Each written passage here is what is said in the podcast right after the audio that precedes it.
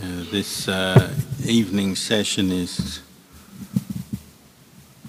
uh, open to questions on Dhamma practice, on meditation.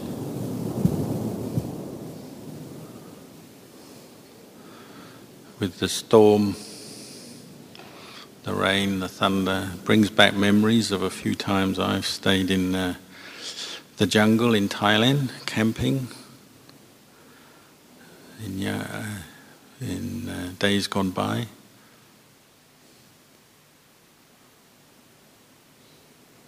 These occasions test our faith, our determination, our patience, put up with the difficulties of uh, rain and thunder and lightning and so on.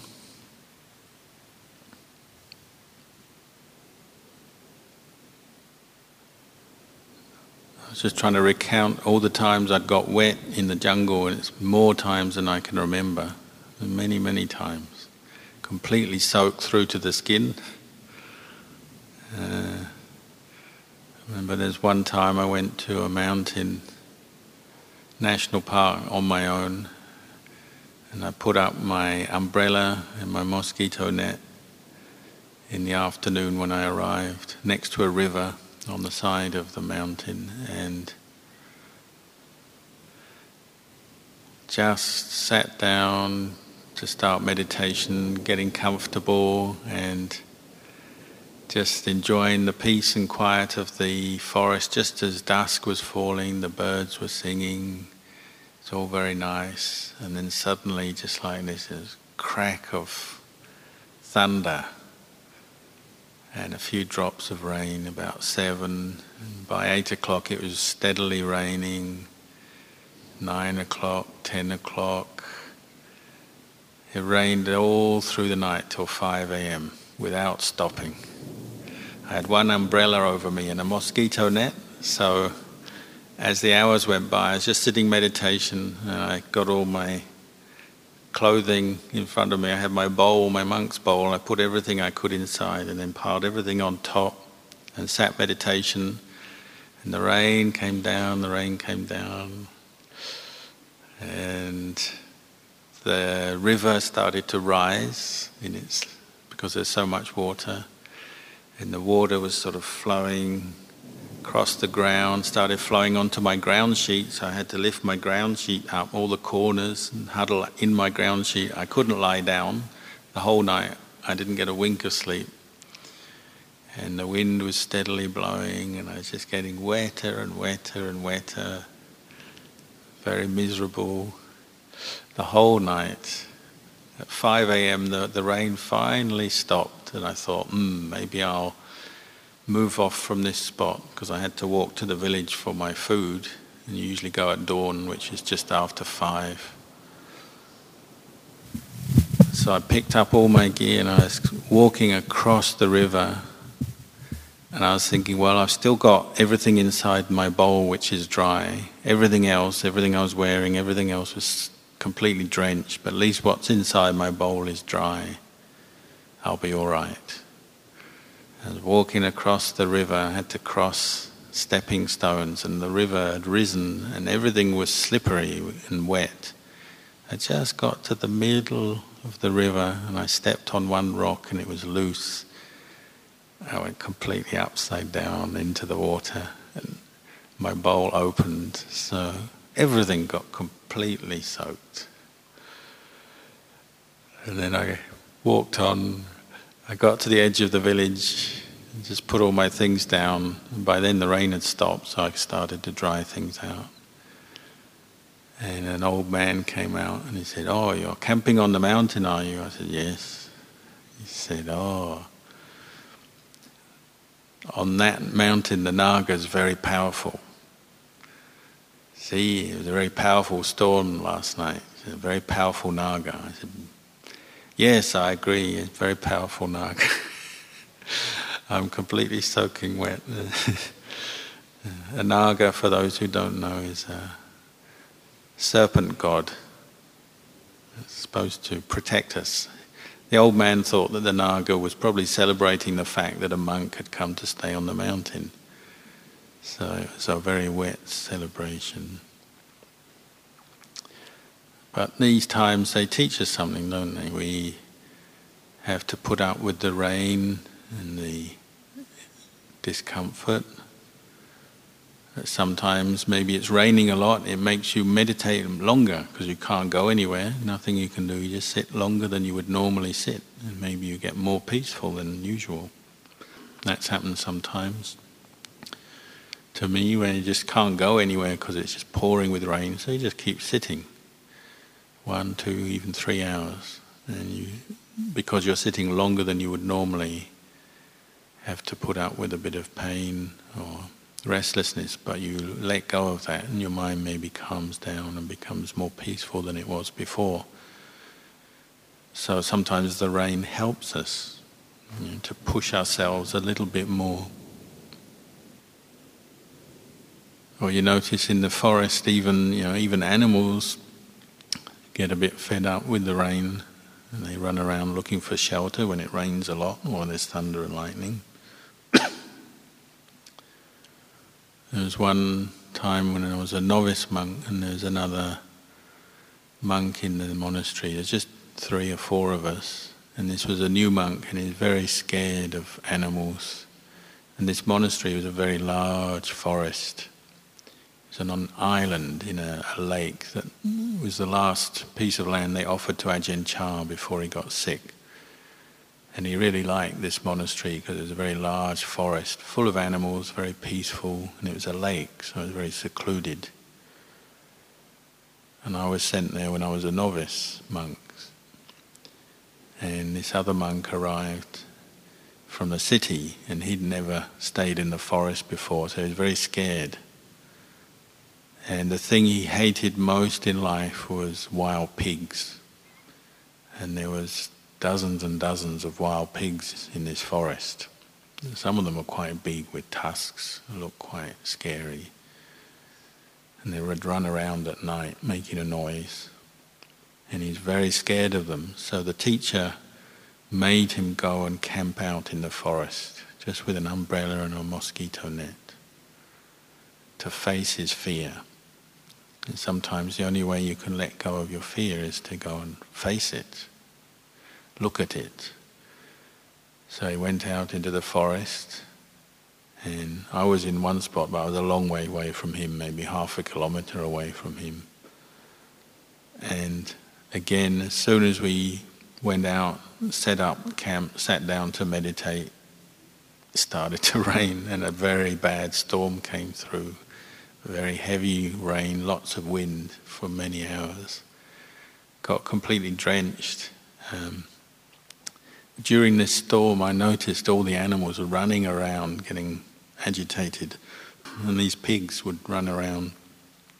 They ran past me, but they didn't do anything to me. But then, during the storm, it was so dark, and there's so much rain, and it's so chaotic in the forest with all the wind one wild pig didn't know where it was going, so it ran under the mosquito net where this monk was huddling.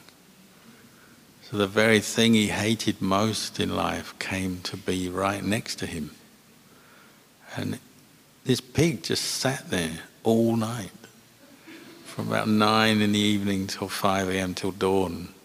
It must have been so wet and miserable, you know, didn't want to go anywhere else because under the umbrella at least it was dry from the worst of the rain.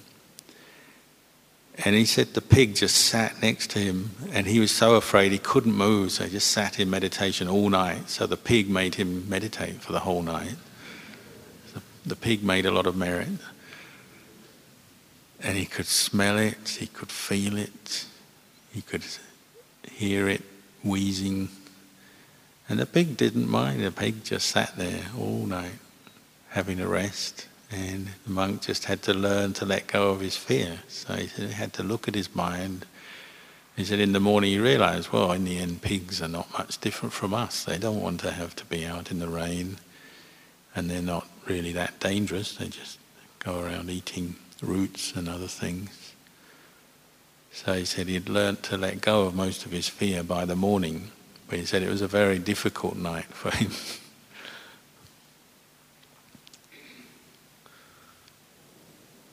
the funniest one for me. I think there was one year I stayed on the coast near Phuket Island, but further up the coast where the, the jungle meets the beach, in a place where tourists don't go to.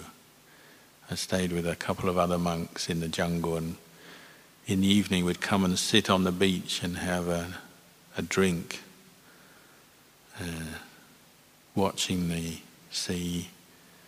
And that evening, there were very dark clouds, uh, a thunderstorm rolling in from the sea onto the land, and they come very quickly. So sitting, having a drink, watching this storm, trying to guess, is it going to come this way or not?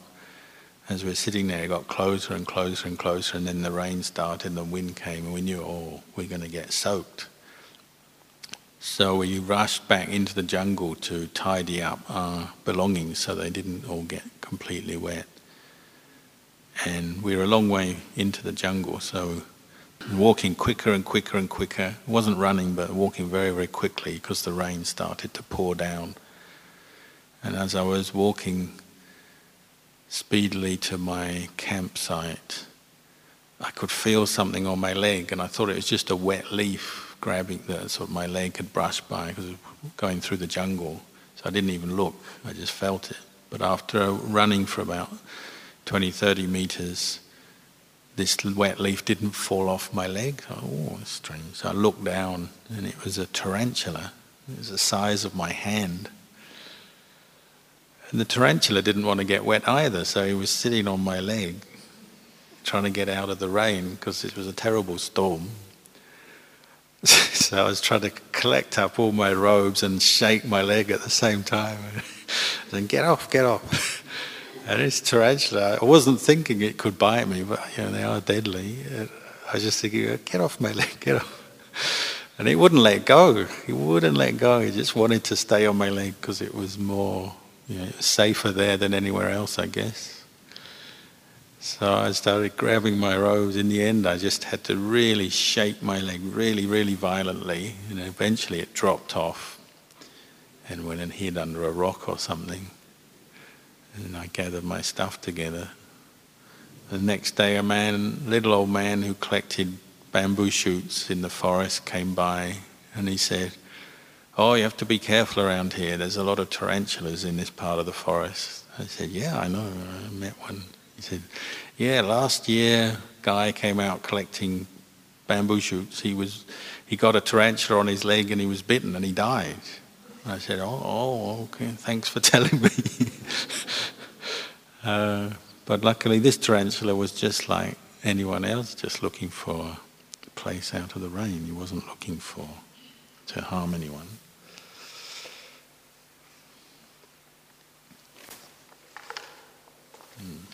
Few questions tonight.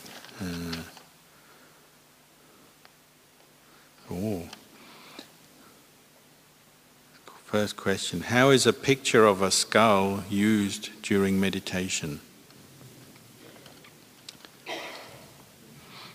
This is part of the first foundation of mindfulness, contemplating the body, mindfulness directed to the body. And there's many ways we can direct mindfulness to the body. You can be aware of the posture, mindful of the posture, mindful of the breath, mindful of the 32 parts of the body. You know, one of the chants we might do one day, we chant that. Go through the body parts one by one, and you can visualize them. Put your attention on each body part Um, hair of the head, hair of the body, nails, teeth, skin. One, one part is the bones, so you can put your attention on one particular bone, could be the skull, the chest bone, or the arm bone. And you hold your attention there, maybe visualize that bone, so it could be the skull you're contemplating, you're directing your attention to be mindful of the bone. And you might recollect bone, bone, bone, or the Pali is ati or atikang. You might visualize that bone, the skull. maintain the image in your, your mind, just to put your attention on a part of the body. And then when the mind calms down, maybe you can see that image very clearly. It doesn't disappear. You might reflect uh, this bone, what is it? It's made up of the four elements earth, air, fire, water. Is this bone a being or a person? Is it really me, mine, myself? Or is it just part of the four elements? Normally we just take this whole body as, as being me, myself. We look in a mirror and we take everything to be me, myself. Anything we feel in this body, we take that feeling, the sensation as myself. We don't investigate very deeply to see whether that perception or that understanding is true or not. So you can focus on a body part like the bone, skull, partly to see the lack of self in this body, to see its not really anything lasting that you can say is really me. It's even possible, say, when they do some kinds of surgery, they can actually cut a piece of bone out of your skull, completely remove it, and you don't die. You could say, well, if if that bone is really me, where's it gone? How come it can be taken away and uh, this body is still functioning? The bone is not, ultimately, it's not self. And when we die, our bones go back to the earth. Bone is also not attractive. That's why we don't think of bones very much. Usually we associate a picture of a skull with horror movies or pirates or something or something unpleasant, and that's because a, a skull is unattractive. But when you contemplate it with mindfulness directed to that image of the skull and contemplating the true nature of a skull, what it is, you're seeing, well, this body does have its unattractive parts to it. You know, we spend all our time trying to beautify the body stand in front of a mirror and we comb our hair and shape it and we try to make our appearance look good, attractive and pleasant. And so we get stuck into that way of looking at the body. But when we're meditating, we're going deeper than that. So we're looking at these body parts and saying, well, inside this body is not that attractive. it doesn't last, it's not attractive. Ultimately, it's not a self that we can control and make do what we want. We can't live forever. And as we contemplate like this, the mind starts to calm down. It actually helps us to readjust the way we see this body. We develop the quality of equanimity upekkha towards the body, rather than being caught into the attraction to the body and caught into the attraction with other people's bodies, you know, the physical appearance, the beauty of the body. We balance up our views, so we say, well, the body also has its unattractive side. And when you practice that correctly, what arises is happiness in the mind contentment as it lets go of its attachment. So far from being scared or, or you know like you watch a horror film or something get all scared you contemplate the skeleton you actually become peaceful and happy doing it so when you do it as a meditation you might focus on say if it's the skull that you're focusing on you make that skull very clear in your mind very bright, very see the bones very clearly. You might have to look at a picture of a book or a, in Thailand, sometimes they used to take us to the hospital to see an autopsy. You really see the different body parts close up very clearly. Or you can look at a book, a picture, an anatomy book, and really look at a skeleton rather than just reacting to it. Oh, I don't like that, or that doesn't look very nice. Just stop and look at the bone. Become familiar with the shape of the bone. If you do a meditation, you close your eyes and you just send your mind to the face, say if you're doing a skull meditation. You see you've got two holes where your eyes are. You know, the eyes are separate from the skull.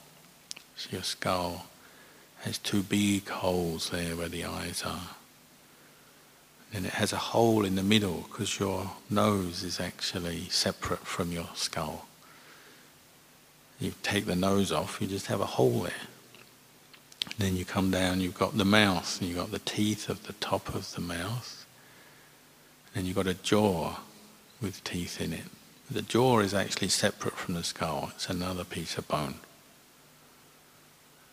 And you go around the back, you've got more holes, you've got the holes where the ears are. And you take your ears off, there's just a hole there because you have to have where the nerves and the fluid go into the brain. You come round the back and you go down and then you have another hole underneath your skull where it joins to the vertebrae and to the, all the blood vessels and the nerves go up into your brain. So your skull, if you look at it closely, is full of holes, spaces. Inside it's hollow.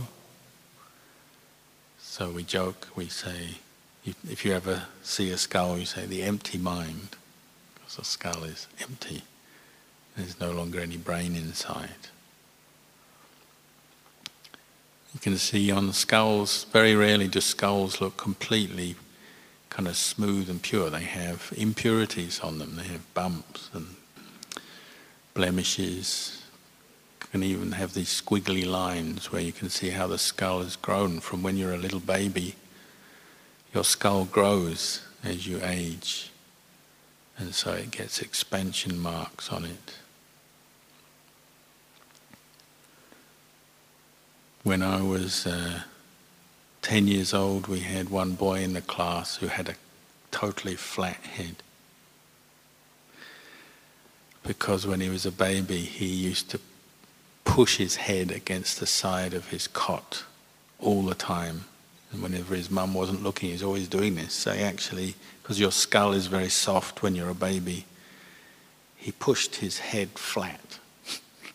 so when he grew into a, a, a, child and your skull becomes f- harder and it's formed, he had a flat head.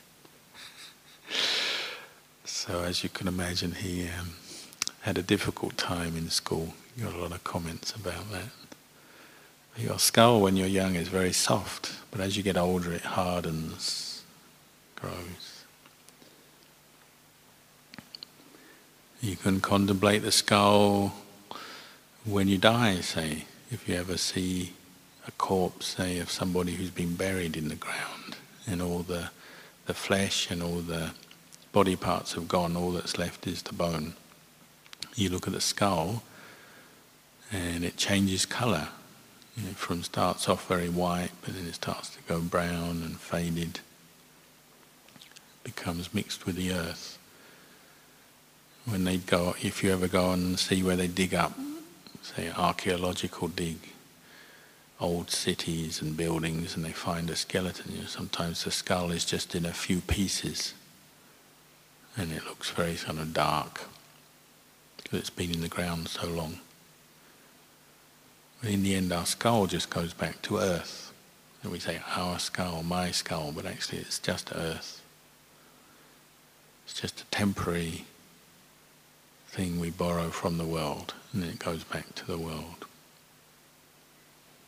So you can get both peace and insight contemplating the skull or any other part of the body. The more you contemplate, the more, the brighter the mind becomes, the happier the mind becomes.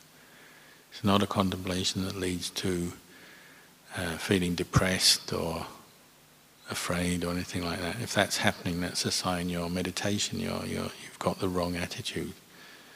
If you're doing it correctly, you get a sense of detached peace, and the more fixed your mind becomes on the image, say, of the skull, and the contemplation, the more deeper it goes, and the more peaceful the mind becomes. I know some monks who can just sit all day long contemplating a skull or a bones. They sit talking like this and they're seeing everybody's bones. They're not seeing people in the normal way. They're concentrating on the bones of people. If you're just seeing a skull, you don't even know if it's man or woman, you? If you just see a skull, the sense of identity, of personality, sex, male, female, young, old, uh, culture, background, Asian, European, African, all that disappears when you just see a skull. All the sense of the personality, or we say personality view, Sakkaya Ditthi. You're eroding that away when you look at a skull and you contemplate what a, a skull really is.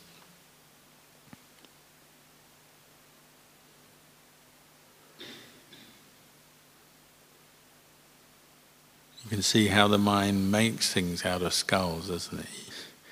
Uh, if you ever see a skeleton, say in Ajahn Chah's monastery in Thailand, used to have two skeletons, one on either side of the hall. And people who were coming to stay, like yourselves, coming to stay and meditate in the monastery, the first three nights always had to stay in the hall. It's like a test of your faith you stay in the hall and there's just two skeletons there and so you're just in the hall all night with the skeletons. And everybody's the same. The first thing they say is, is it haunted? Is there a ghost here? You know, there's no need to say that, no reason to say that, but that's the first thing people think, isn't it? Is it haunted? Is there a ghost? We don't think, oh, that's a skeleton or four elements, or it's just uh, part of part of the four elements. We always think, whose skeleton was that? Is the ghost still here? You know, that's the way we are as human beings. We keep thinking in terms of a being, even if it's a dead person. We think, well, do they have a ghost? and on and on the mind goes. It's always creating something out of nothing. Or in Wat Nana Chat, we used to have a skeleton, and everyone would come and they want to know who was it? Where did the skeleton come from? They're not looking at the skeleton and contemplating, they're, they're thinking more about the history and the person. Whose skeleton was this? Why did they die? Why is this skeleton here in the monastery? How did it come to be here? We like to do that. We like to keep thinking and creating and thinking all kinds of extra things even around a skeleton. When we meditate, we're not doing that. We're learning to let go of all the thinking, the creating, the proliferating. Just bring the mind back to peace. Just know a skull as a skull, a skeleton as a skeleton.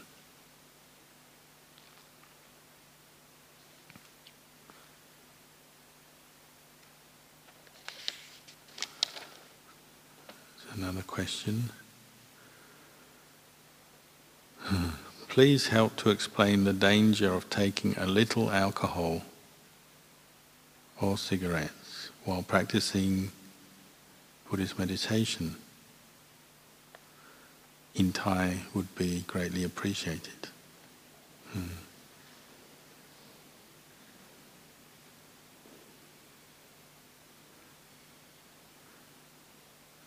there's another question. Well, that first one. Um, the reason we keep the fifth precept, the way it's worded is uh, to refrain from taking intoxicants, so drink, alcohol, or drugs, which cloud the mind. And that's the important point about any kind of intoxicant. It clouds our mind from uh, even the first glass of wine or beer, whatever, your mindfulness, your clarity starts to be clouded. Your wisdom, your intelligence is clouded, your judgment is clouded. So the more you drink, the more clouded your mind becomes. So the further away from the Dhamma your mind goes. You can't think straight, you can't contemplate, you can't concentrate very well. And you notice if you drink a little bit, one drink leads to a second. Uh, all these sort of phrases we use. Uh, you have a drink and you relax, you loosen up. You become so relaxed, you have a second drink and then a third. You become so relaxed, you end up just passing out. Uh, and also the, the teachers all say, you know, you keep that fifth precept because when you break the fifth precept, you know, you, when you drink or take drugs, very easy to break all the other precepts. And you notice in this world, you know, a lot of the the violence and aggression in the world is fueled by alcohol and drugs. A lot of the theft in the world is fueled by alcohol and drugs. A lot of the sexual misconduct, harmful sex, rape, and so on, fueled by alcohol and drugs a lot of the unskillful speech in the world fueled by alcohol and drugs. So the more we can refrain and restrain that, the better for us, the better for others. I'll, maybe I'll speak in Thai in a moment. The other part of the question, if you have a moment to expand on your experience of pain coming and going in meditation, the impermanence of pain, also, what does this mean about stubborn illnesses such as cancer?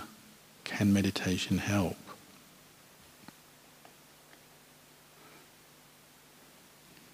Well, you notice all, all of us have already been practicing with pain. I'm sure nobody has gone through today without at least a little bit of pain, and maybe a lot of pain. And yet you're all managing very well, aren't you? Nobody is screaming out or making a big fuss. So that means you've already learned to some extent how to deal with pain. Just sitting on the ground like this, sometimes you'll get pain in the leg and the back. How is it that you've learned that? You learn to be able to recognize pain is a feeling. Your mind can know that painful feeling, but then you're just knowing it as just that much, just painful feeling arising into your consciousness, whatever the part of body it's associated with, or maybe just mental pain, the mental suffering of some experience. The more you develop meditation, the more mindful you become, you're able to see pain as a feeling, and that feeling is impermanent, it's not self. You know, that feeling arises according to conditions. So if you sit on the ground for a long time, maybe pain arises. That's the condition for pain. Having a body, having tendons and different parts of the body which get stretched or pressed and so on, the conditions of painful feelings arising into your consciousness, but then it passes away. Your pain changes. Sometimes it's there, sometimes not. Sometimes it's very intense, sometimes just very weak. Mindfulness is showing us, we just become aware of pain as pain, just one feeling, one kind of feeling. Just like pleasure. Pleasure is another feeling. We get feelings of pleasure arise, pass away according to conditions. And as we meditate, we become more equanimous towards feeling pain and pleasure. And you see it just as pain without, we say, creating any self around the pain. So it's taking, your mind starts to let go of all the worry and anxiety around the pain, the fear of pain, the aversion to pain. Obviously, that takes time. So sometimes we're better at it than others. Sometimes we can really determine our mind to meditate on the breath and we let go of all our pain, and maybe it all just disappears after time because the mind is so fixed on its object.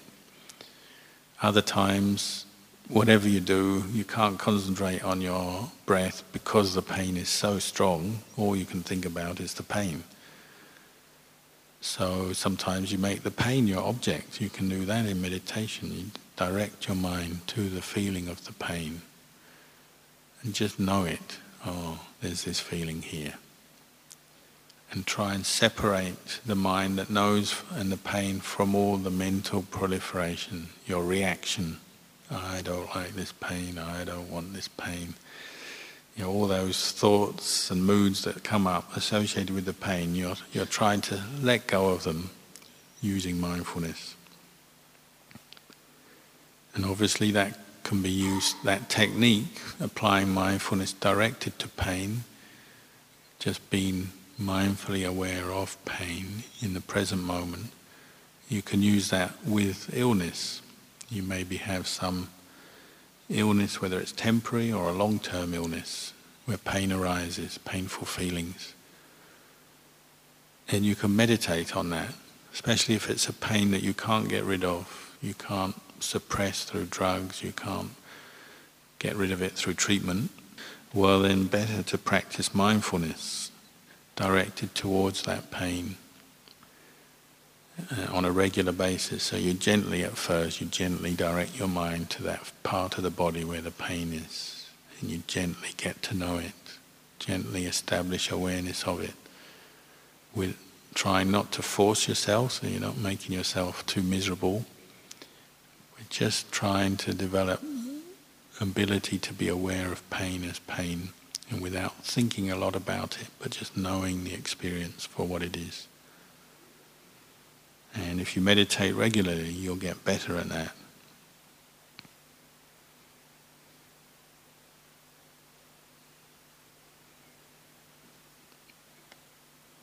Say a few words in Thai because they requested that.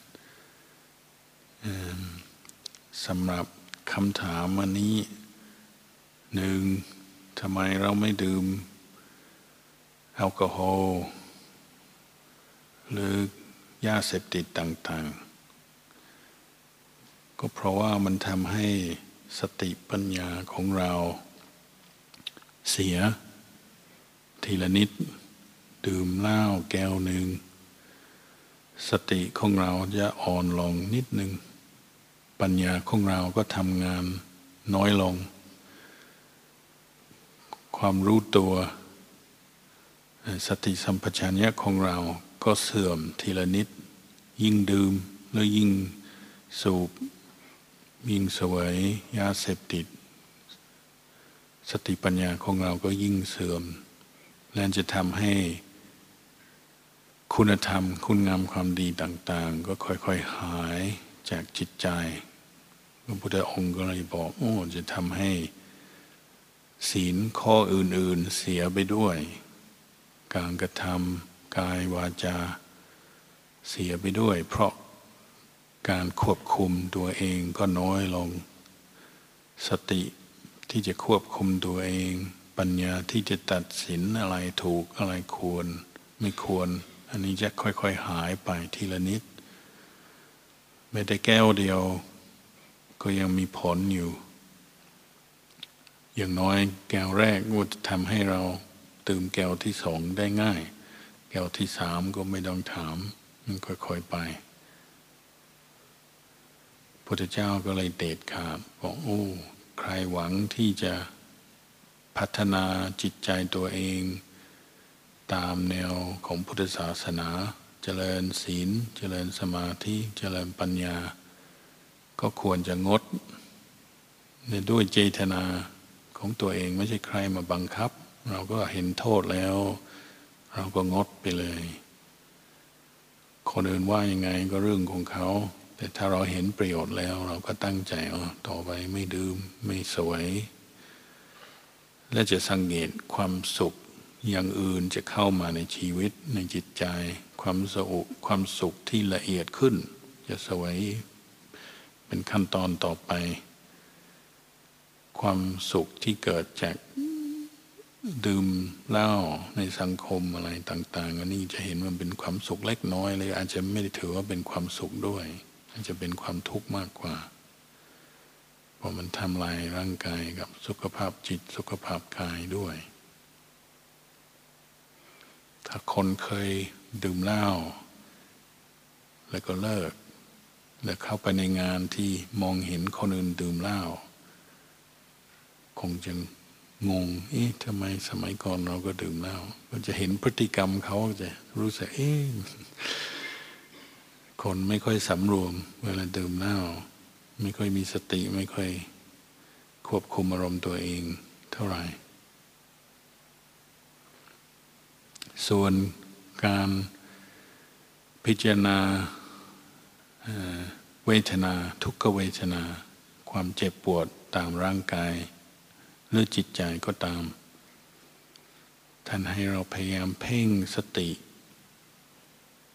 อยู่ที่จุดที่มันเจ็บ เหมือนที่เรานั่งอยู่อย่างนี้บางที่ก็เจ็บในขณะนี้ แต่เราก็ทนได้ เพราะเรามีสติพอที่จะควบคุมอารมณ์ แล้วก็ไม่คิดมากไม่ปรุงแต่งมากเรื่องความเจ็บปวด ถ้าเป็นความเจ็บปวดเล็กน้อยก็คงจะพอทำได้ จึงเรานั่งอย่างนี้ได้ แต่สมมติว่าความเจ็บปวดเพิ่มขึ้น คงจะถึงจุดที่รู้สึกทนไม่ได้ ก็อาจจะต้องเปลี่ยนเรียบทถ้าในกรณีที่เราป่วย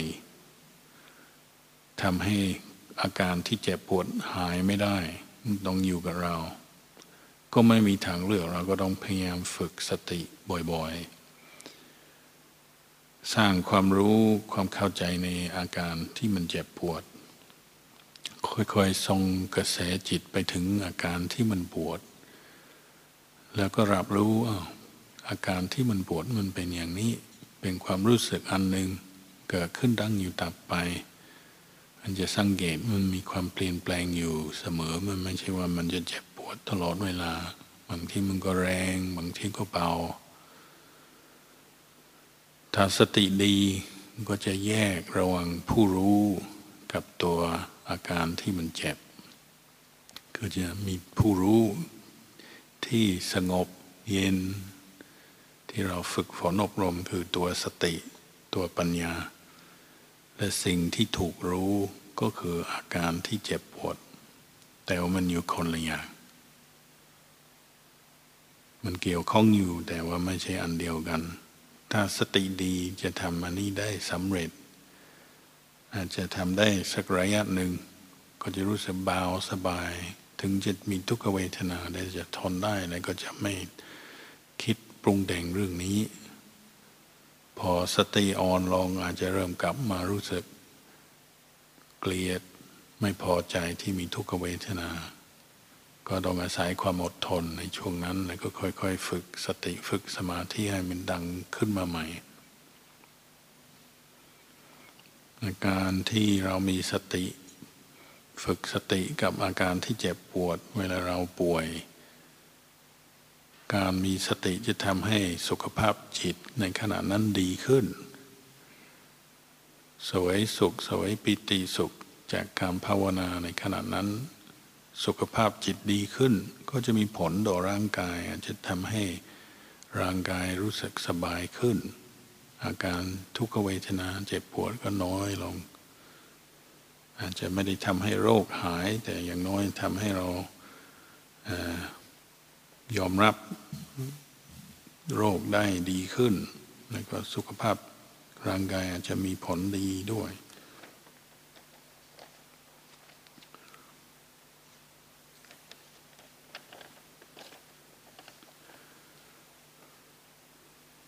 Dear Ajahn, when I undertake the eight precepts, my mind is very peaceful.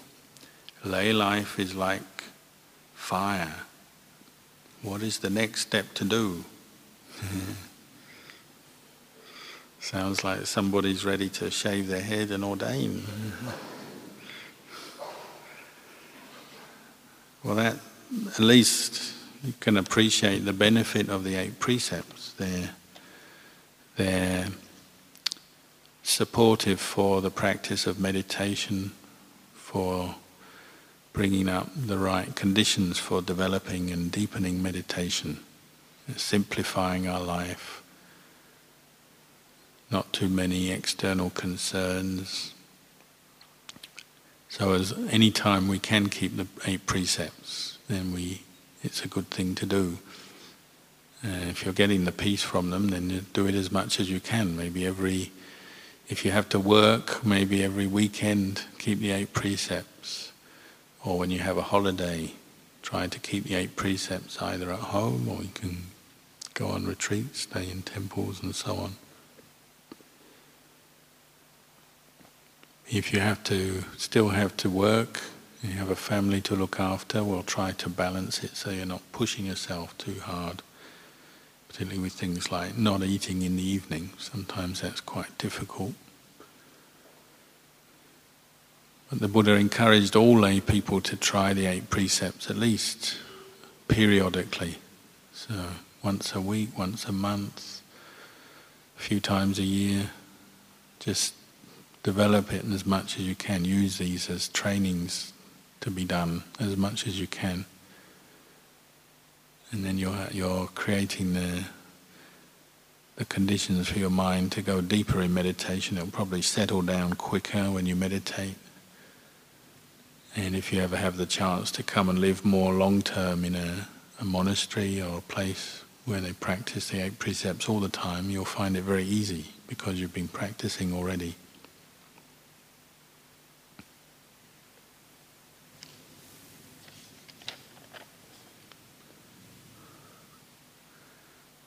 When we take Vedana in Panchupadana Khandha, it can be Sukha Vedana, Dukkha Vedana, Upekkha Vedana. May lead to Lobha, may lead to Dosa. My question is, may Upekkha lead to Moha? Is that yes? Yes, it certainly can lead to Moha. Generally, considered um, a condition for dullness of mind. Upekkha Vedana, you know, neutral feeling, you don't, don't feel any particular pain or stress, don't feel particularly uh, happy or pleasurable experiences, you're just feeling very neutral, tends to lead to dullness of mind. But as with both dukkha vedana and sukha vedana, try to establish mindfulness of the Vedana as it's arising and not let it lead on to craving and attachment.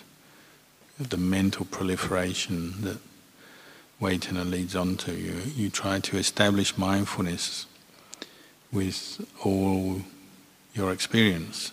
Say the experience of sense contact. Say seeing, establish mindfulness of seeing and whatever vedana is arising, sensations from the body, tasting, hearing, and probably the hardest one is internally the mind consciousness, all the thoughts that pop up into the mind. When there's not much mindfulness, then the mind often is experiencing upekkha vedana, but we don't realize it, and that's why it contributes to a sense of dullness. Sometimes people like upekkha vedana because it's well, it's at least it's better than dukkha vedana. So some people like to feel dull.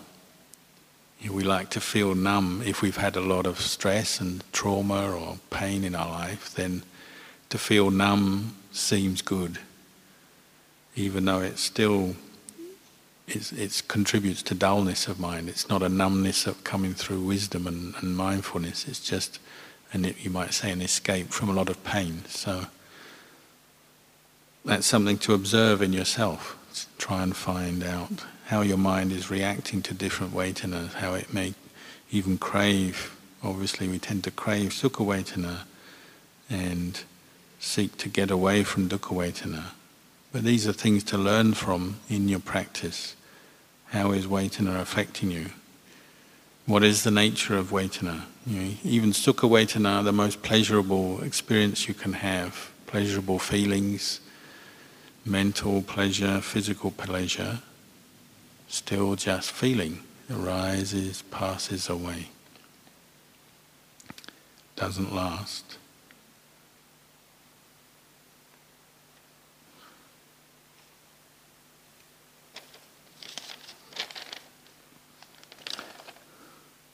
Hmm. Uh, easy question. What does Ajahn mean? Ajahn is a Thai word which usually is translated as teacher, comes from the Pali acharya, which means teacher, one who teaches Dhamma. In Thai, Ajahn can refer to a layperson, could be a, a lecturer in a uni or a college, could be a doctor, could be someone in a position like that position of authority or knowledge. But in the monastery, Ajahn usually means to a senior monk who is a teacher. Usually, when a monk reaches 10 rains, being a monk for 10 years, they call them Ajahn. Last question. What are the karmic reactions for those who whisper loudly? Or talk when others are meditating, at least trying hard to concentrate. True, this is one way we can help each other by not talking when others are meditating, not talking around others, whether it's a loud whisper or a soft shout or ordinary level voice, whatever you call it, if it's done near somebody meditating, it's going to disturb them, isn't it? So, out of appreciation of others' efforts in meditation, we should try to be more careful, especially around the meditation hall or around the tents where people are resting or meditating in their tent. Often we don't know, do we, what, what someone else is doing. They might just be sitting on a chair meditating, but we think, oh, it doesn't matter, and we talk a lot. So to be more sensitive to others is always beneficial to ourselves, to others. Creates a good atmosphere for meditation. If people are being careful what they say, how much they say, the tone of their voice, where they're speaking, you know, it helps us to be more mindful and helps other people. So the hall is not a good place to speak unless it's absolutely necessary. Um, Ajahn Chah was very, very strict on this. If people would talk in the meditation hall, he'd quite often directly just say, shut up. Because usually it means they've lost their mindfulness and they forget where they are, what's going on, and other people are meditating. If somebody's just about to enter a deep say, state of samadhi, just concentrating, and then someone's talking about, you know, what they're going to have for the meal tomorrow right next to them and they come out of their samadhi, you've, Ajahn Chah always said, you've made some bad karma for yourself by talking and disturbing that person. We all know how difficult it is to concentrate the mind. You know, everyone tries every day.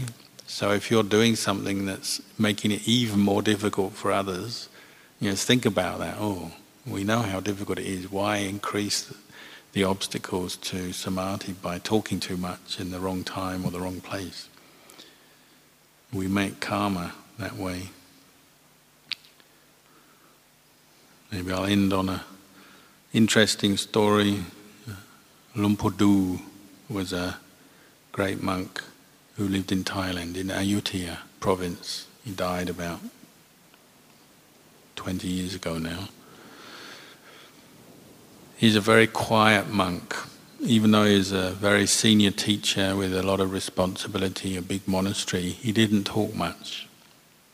He would answer questions about Dhamma practice, but he wouldn't talk more than necessary. And he was known as a monk who didn't talk much, very quiet, and greatly respected by the Sangha as a meditation master. One day he came into the meditation hall and there was one monk already sitting there meditating, and he came in and sat down to meditate. and two new monks who weren't yet very disciplined came into the hall and started having a very loud conversation while Luang Pu and this other monk were meditating, completely destroying the peaceful atmosphere of the hall. And then after their conversation, they walked out of the hall, they went away.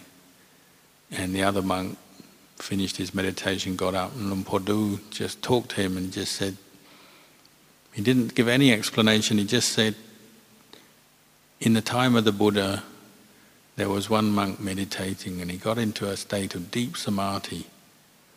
But as he was sitting there, this not uh, this bird, kind of owl that makes a very loud screeching noise, kept flying past the monk, making this very loud screeching noise. He said, when that monk died, it was born in a very deep hell realm, and it's still there. 2,500 years later, he said that bird is still in that hell realm. And then he got up and he walked away. So.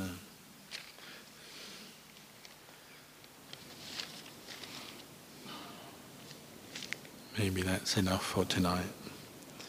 Obviously, there's no one making it thunder, so the thunder isn't making any karma, but it's also disturbing us. So some sounds you just have to put up with, don't you? you